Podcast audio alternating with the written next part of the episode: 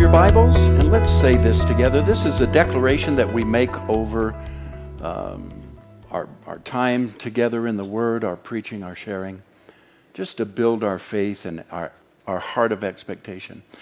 Say it with me this is my Bible, God's written living Word to me. It reveals to me who God says I am and tells me what God says I can have. Because it's how he thinks, I choose to believe and act on what I'll read. And therefore, I am transformed. Amen. I'm going to begin a new series this morning entitled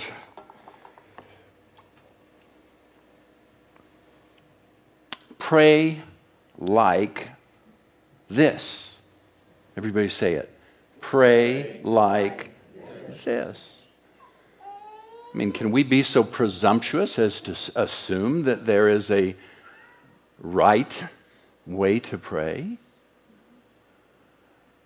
Can we be so presumptuous as to assume that there are ways we might pray that are not effective? I'm actually quoting Jesus in this series title Pray Like this. I'll tell you what, let's run out to, or walk, or whatever you feel you can do. Um, let's go out to James, the book of James. I, this actually isn't in my notes, but I, I want to share it with you this morning as far as this idea that there is an effective way to pray. James chapter 5. Look with me at verse, we'll start in verse 15. And the prayer of faith will save the sick, and the Lord will raise him up. And if he has committed sins, he will be forgiven. Confess your trespasses to one another and pray for one another that you might be healed. I'll stop and make a comment about that. That doesn't mean to tell each other your sins, right? That, that I, I have, throughout my Christian walk, especially when I was younger, and did not understand the message of grace and uh, did not understand my identity in Jesus Christ, I struggled with that passage of Scripture. Nina shared with you a passage last week in her message that she hated. Every time she'd read it, she just hated it, you know. And uh, how many of you know we ministers have parts of the Bible that we don't like? Yeah. this was one of the parts of the Bible I, she has a part she hates or hated till she got revelation. I, I hated this verse because I, I, I knew I didn't have a relationship with anybody, nor did I think I could find anybody where I could go tell all my sins to them. How about you? How, how are you doing with that? Each one of you have somebody you tell your sins to? No? Okay, well, I didn't think so. All right, so it, it's not altogether popular, is it? And yet the Bible says to do it if you don't exegete that and, and go to the original languages and read other translations besides the very common one, common ones. Here's the way that Francois du Toit, in his mirror translation of the Bible, translates that. Verse 16 Do not tolerate vibes. If you have wronged someone, talk to him about it and pray for each other to maintain a healthy fellowship. Isn't that good? Boy, does that make sense. Boy, does that make sense. So, the effective, watch this, the effective, fervent prayer of a righteous man avails much. So, there is an effective way to pray. Francois, once again, he says this Righteousness is the fuel of an effective prayer. Isn't that good? Righteousness, and that's really where I want to start today. That's where I want to start in talking about the subject of prayer. I've entitled this morning, Praying Through Grace.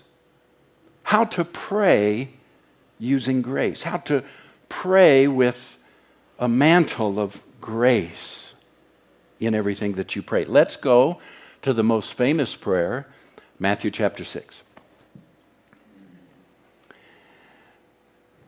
It is commonly called or referred to, this passage that we're about to read, as the Lord's Prayer. Let's look, beginning in verse 5. And when you pray, you shall not be like the hypocrites for they love to pray, standing in the synagogues and on the corners of the streets, that they may be seen by men. Assuredly, I say to you, they have their reward. But you, when you pray, go into your room, and when you have shut the door, Pray to your Father who is in secret. And your Father who sees in secret will reward you openly. Then, if we uh, slip down to verse 7, and when you pray, do not use vain repetitions as the heathen do, for they think that they will be heard for their many prayers. Therefore, do not be like them, for your Father knows the things that you have need of before you ask Him. And then the very next words, therefore, could, do we have that up, Jeff? I know I, I, I didn't ask you to put that up, but I'll, I'll just continue here. And uh, I'll use the New King James and go to it. And Jeff, maybe you can go ahead and throw it up.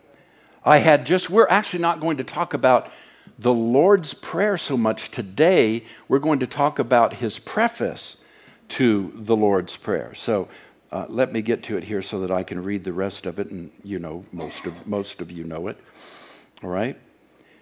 In this, verse 9, in this manner, therefore pray. Once again, I want to emphasize according to both James and Jesus, it may be that there are things we say in prayer that are not effective. And it would serve us well rather than to just continue and get mad at God and, and develop a bitterness inside saying, you know, God doesn't answer my prayers. Why doesn't God answer my prayer? I see how He moves on the behalf of so and so, but He doesn't seem to hear or to answer. I submit to you that God hears your prayer and will answer that prayer when it is prayed in an effective way. So Jesus says, In this manner, therefore, pray. Our Father in heaven, hallowed be your name, your kingdom come, your will be done, on earth as it is in heaven. Give us this day our daily bread as we forgive our debtors uh, forgive our debts as we forgive our debtors, and do not lead us into temptation, but deliver us from the evil one. And that's where it stops, by the way. The rest of that prayer that you will commonly see in many various translations, including the uh, King James and New King James, the NIV, and so forth, the rest of that was added by a translator. It's not actually, or by a scribe it's not actually in there. It's thought that it was added for the sake of the liturgy of the Lord's Prayer. Now, I want to submit to you first that this is not the Lord's Prayer. That what we're leading up to, that begins in verse 9 and 10, we're not going there today. We're going to discuss verses 5 through 8. But we're not talking here in this series actually about the Lord's Prayer. It got that name, I'm not sure how, but if you think about it and in the context of it, it's the disciples' prayer. If it's anything, it's the disciples' prayer. We know this for sure. It is a template about how to pray effectively. That we know. So I don't care what you call it. We don't need to mince words, but I just wanted to let you know it's really not the Lord's Prayer. It was Him teaching them how to pray or Him giving them a template for prayer. We're going to dissect that beginning next week and talk about all of the various things that are in this template that will cause us to pray effectively. But prior to talking about the disciples' prayer and that particular template, there are a number of things Jesus said that are examples of the wrong kind of prayer and the right kind of prayer that might just actually change your prayer life right now before we even get to the template. So he begins in verse 5 And when you pray, you shall not be like the hypocrites. Now, this Greek word, hypocrites, means an actor. And in the first century, the term came to be used for those who play roles in a play and they see the world as their stage. See, people that are hypocritical see the world as their stage, and so they are acting. They act one way in this situation, and they act another way in this situation. You know, that's one of the problems with our prayer life is we pray things and then we go out and we act a different way. You'll see this often in just listening to the way people pray. For instance, people pray with a King James type of English.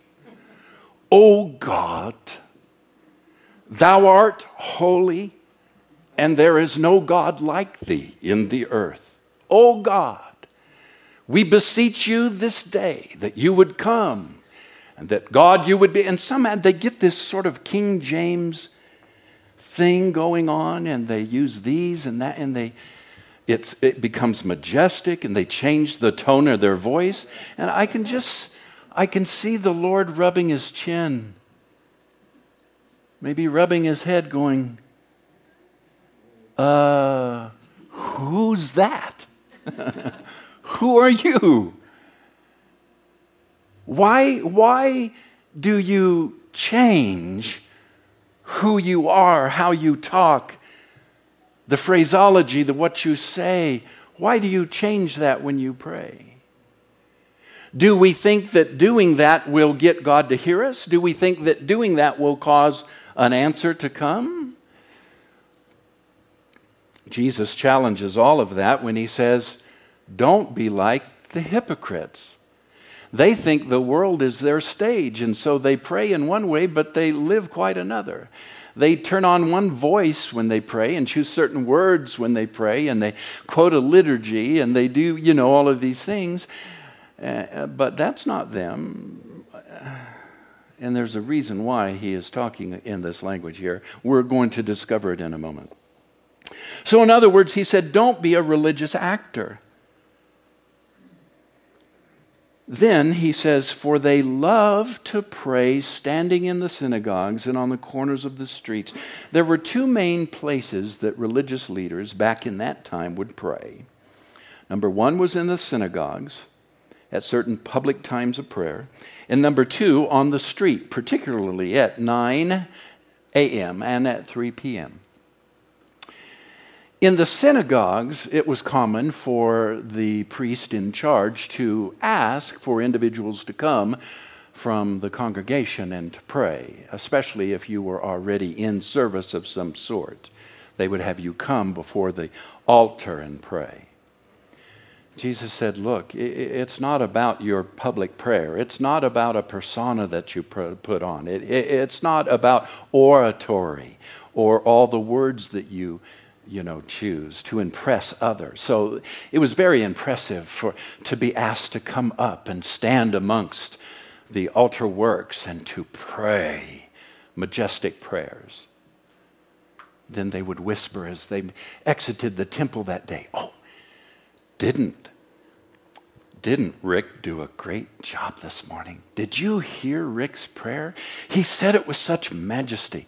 Oh, I bet Rick is really close to the Lord. Did you hear how he phrased that? Did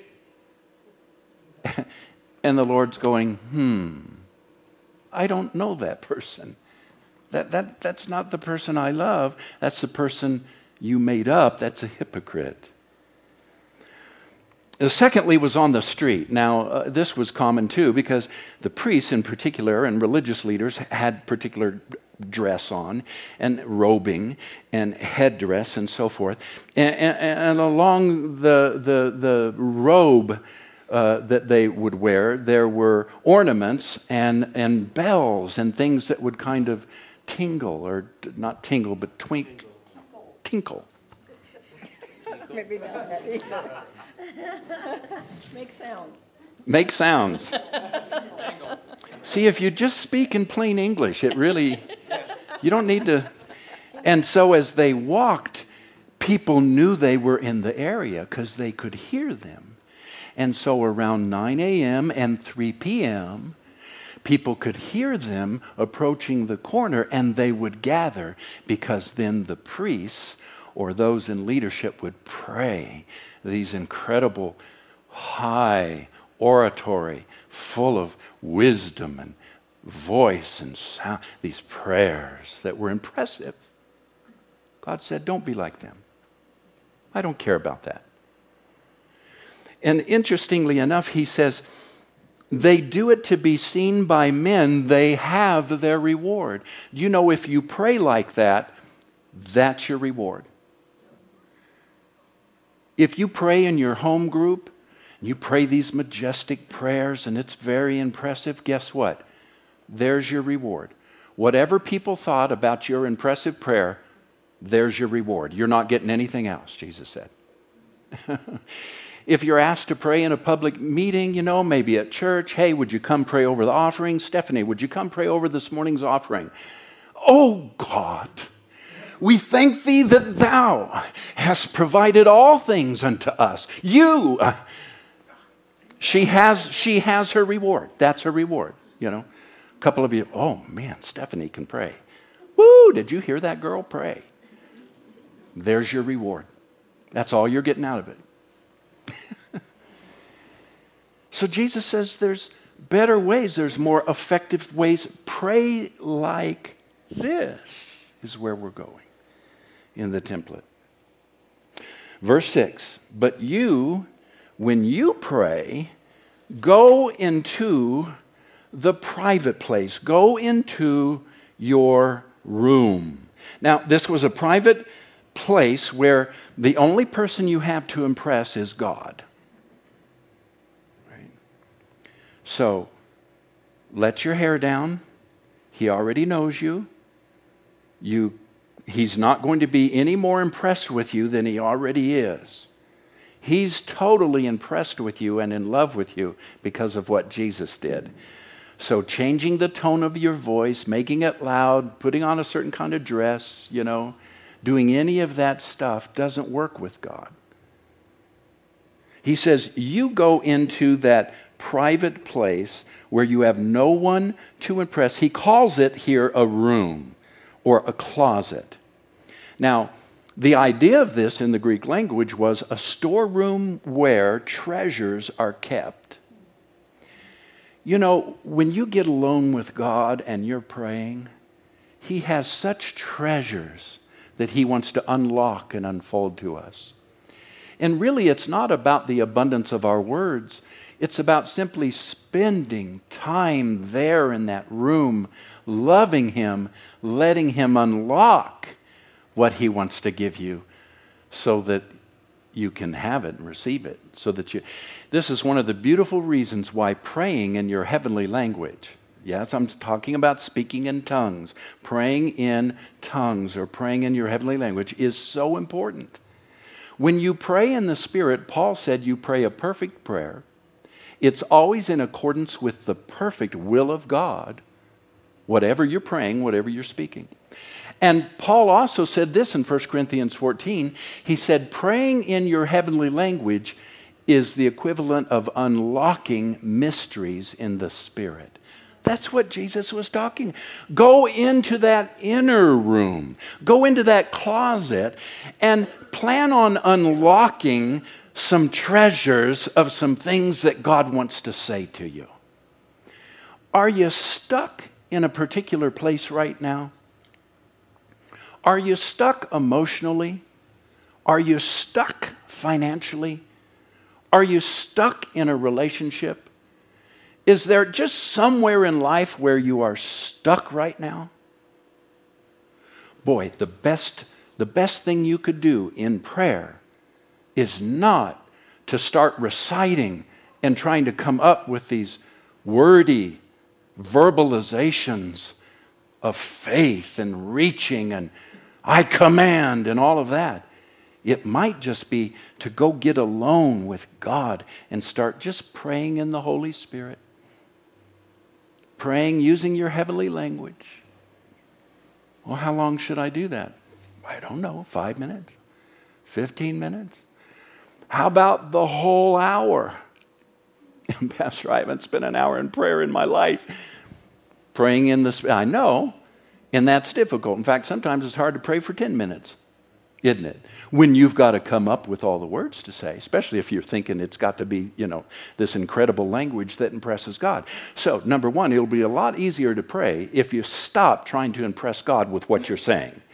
Secondly, prayer, uh, the prayer companion, the prayer partner to our English is praying in the Holy Spirit. I can pray in the Holy Spirit for 10 minutes, 15 minutes, half hour, like that. Because I, I, never have to come up with anything. And the beautiful thing about praying in the Holy Spirit is number one, I'm unlocking treasures, I'm unlocking mysteries. Answers regarding where I'm stuck will come to me. Jesus said, Go into that closet you get in there alone with me and just commune, and I will unlock treasures. I'll get you unstuck. Paul said, when you pray in the Spirit, you are praying mysteries or secrets. You are unlocking treasures to where you've been stuck. Turn to somebody and say, I'm not going to get stu- I'm not going to be stuck anymore. See, I, I, I, just, I just showed you how to get unstuck. And then Jesus says, The Father who sees you. The Father, this is verse 6. The Father who sees you will reward you. The Father who sees you will reward you. Now, let's, let's, let's unpack this. Let's dissect this for just a moment. Let's take, first of all, the word Father for Jesus to use that word to describe God or to address God made all of the religious leaders of his day, how can I say it? Spitting mad. I mean, they were angry. That was blasphemy. The Jewish people did not believe in addressing God directly. In fact, you were forbidden to use his name, Yahweh, Jehovah. You couldn't speak it. And here comes Jesus with this sort of friendly, casual approach to God, and he refers to him as his Father. So, in the first part of this, the, verse 6 here, where he said, Go into your room and, and pray in secret, and your Father, Jesus is already blowing open the, the whole theology of the Jewish people and religious leaders of his day with one word saying to us, we can walk right in to daddy's presence. He's our father. How do you talk to your dad? How do you talk to you? Oh, God. Oh, Father, thank you for this day. Father, there is nobody likest thee. Thou alone art the. I can't even do that anymore. I used to be able to do it pretty good. I used to be able to pray that way better. King James English and. I've been ruinated. Boy, that is so true. I've been ruinated. No, we, we go in and we just sit down with Papa, to use the term used in the shack. I love that. Oh, I watched the shack for my birthday. Yeah, I had a good birthday. Friday was my birthday. Thank you. And uh, yeah, and uh, a lot, lot of you knew that, and thank, thank you for the well wishes and, and the greetings and, and the cards and various things. Thank you. So uh, we, we, um, we, we were uh, on, on Friday morning, we attended a graduation ceremony. And, and, and then, um, and then they very graciously asked us if, if we would accompany them for, for lunch. And, and I was a little torn because I thought, oh, what a wonderful opportunity. But then that spirit of selfishness came over me, and I thought, no, this is my day. This is my celebration. We're going to celebrate me. And uh, one day a year. one day a year, I get to, it's all about me. One day a year, it's all about me. So uh, I, I, I, graciously tried to dismiss uh, us, uh, ourselves from that, and, and, and said, you know, there's some things that we wanted to do today. Well, we were already in Boulder. So one of the things we wanted to do was go to Whole Foods. Now, I don't know if you've ever eaten at a Whole Foods or if you even knew you could eat at Whole Foods. But Whole Foods is much more than a, a, a grocery store. And boy, the Boulder one, I, I, don't know if that's like headquarters or what, but the Boulder one is this massive store. I mean, it is the Sam's or Costco of, of Whole Foods. And I'd, I'd say a quarter of this massive food store is dedicated to an eatery. Uh, God, I don't even know how to describe it. I mean, and they've got Buffet. buffets and, and they've got kiosk carts. And uh, uh, uh, one time we were there uh, and they had four different islands. I mean, double sided, walk around the island, four of those of just olives. just olives. And, and I'm not talking about black olives, black olives, black olives, black, you know, it wasn't that they were busy. Every tray was different around the whole island, and they had four of those. And then their salad bar, oh my goodness, it's to live for. Be careful what you pray.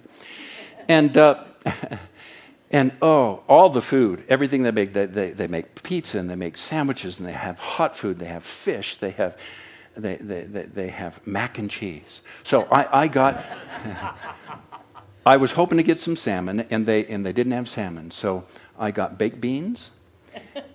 I, I never eat this stuff. I got baked beans, I, I, I got macaroni and cheese, I got these giant meatballs, meatballs and sauce, and then this gorgeous salad. Mm. Oh, it was so good. This is my birthday, right?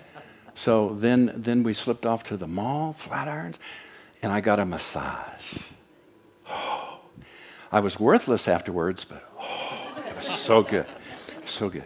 And then, and then, and, and then uh, we went to Haagen-Dazs. Oh, oh. Oh, my, my knees get weak when I talk about Haagen-Dazs. If there's one sin that I'm, that I'm going to take to heaven, it's Haagen-Dazs. And then, here's, here's where I was going. Then we did what all people our age do. We took our Haagen-Dazs and we found strategically the perfect bench over on the side and we sat and we watched and we talked about people. oh, so good. So good. That's not where you were going with this. and then we got home and we watched The Shack. Oh, so good. I had seen it already. We'd seen it in the theater, but this was the second time around. And it's just as good the second time around. But in that movie, that was a long way of getting here, isn't it? In that movie, God is referred to as Papa. And one of the storylines of that is, is very, without giving a bunch of stuff away, is that that's the term that the wife of the family that goes through this crisis uses to address God.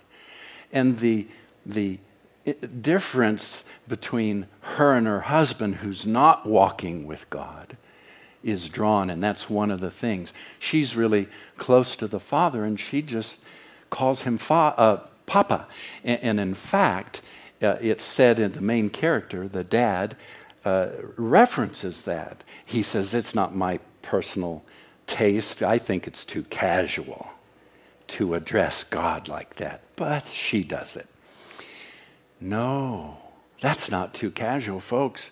That's exactly what God desires is a relationship that's natural, that just flows out of your being, that's you. And it says in verse 6 that Papa, who sees you, that speaks of relationship. Papa sees you, and he will reward you. Now, caution. The old covenant, which is what Jesus is operating in as he's sharing these words, is filled with performance based response to God. In fact, the entire view of a relationship with God was that He's holy, He's distant, He's unapproachable, and anything that I might get, that God might bless me with, is based on my performance. And Jesus happens to say, He will reward you. But that word used there for reward is not referring to the old covenant theology of performing so that God will bless. Rather, it's this principle that Moses brought the law, but Jesus introduced grace and truth. You see, dear ones, even the quote, Lord's Prayer, if you do not read it with a proper understanding of before the cross and after the cross, the Lord's Prayer will become one of the greatest points of bondage in your life. Now, I'm throwing that out there. We don't have time to untangle it and teach on all of that this morning. We'll start that next week. But again, I say to you, the Lord's Prayer will become one of the single greatest theological tripping stones stumbling stones that will bring such bondage in your life if you read it with the eyes of the old covenant under which Jesus was speaking those words. So let's, let's slip over real quickly here in the time we have left. Let's go to verses 7 and 8. Here's the right way to begin to pray. Jesus introduces just a couple of things to us here. And when you pray, do not use vain repetitions as the heathen do, for they think that they will be heard for their many words. Therefore, do not be like them, for your Father knows the things you have need of before you ask Him. Now, he says, when you pray, do not use vain repetitions. The NIV, the New International Version, translates that phrase this way vain repetitions, or to keep on babbling. Don't keep on babbling. And, and that might actually be quite accurate in the sense of the Greek word battalogeo, which is a word that sounds like babbling, and the sense of it in the Greek is blah, blah, blah, blah, blah. I had to ask myself, Lord, I wonder if I've ever come before you in my King James English, in my Old Testament style of performance that I have to perform here in prayer to get you to hear me. And all it sounded like to your ears was blah, blah, blah, blah, blah. Is it possible that the prayer that I have been praying is just blah, blah, blah, blah, blah, rather than one that's truly effective. I believe God answers that here in the disciples' prayer or in this template of prayer. We'll start next week with that. Now, watch this. For your Father knows the things that you have need of before you ask Him here's the big grace bombshell. I mean, Jesus being under the old covenant, speaking and instructing under the old covenant. So many of the things he said were based in the old covenant, by the way. Uh, it's been said, hey, just read the things in red. What's in red and you're safe. You know, if it's in red, you're safe. No, if it's in red, it might put you in like total bondage if you do not know how to interpret those words. What am I speaking about? Well, you know, in the translations uh, of our Bibles, it's very common, and here's an example, to find in the New Testament words that are in red. You know what that means, yes? Anytime you read words that are in red, which are in the Gospels, Matthew, Mark, Luke, and John, there's, you know, there's a lot of them, those were actually spoken by Jesus. And, and so growing up and in Sunday school and Bible school, and you'll, you'll hear it referred to, if you just stick with the words in red, everything will be okay in your walk with Jesus. No, actually, you will, you will experience a whole lot of bondage. Because Jesus, during the Gospels, when he was on this earth, was speaking under the law to people who were under the law, and he came, the scripture says, to fulfill the law. The message of grace, the good news, does not begin until the book of Acts.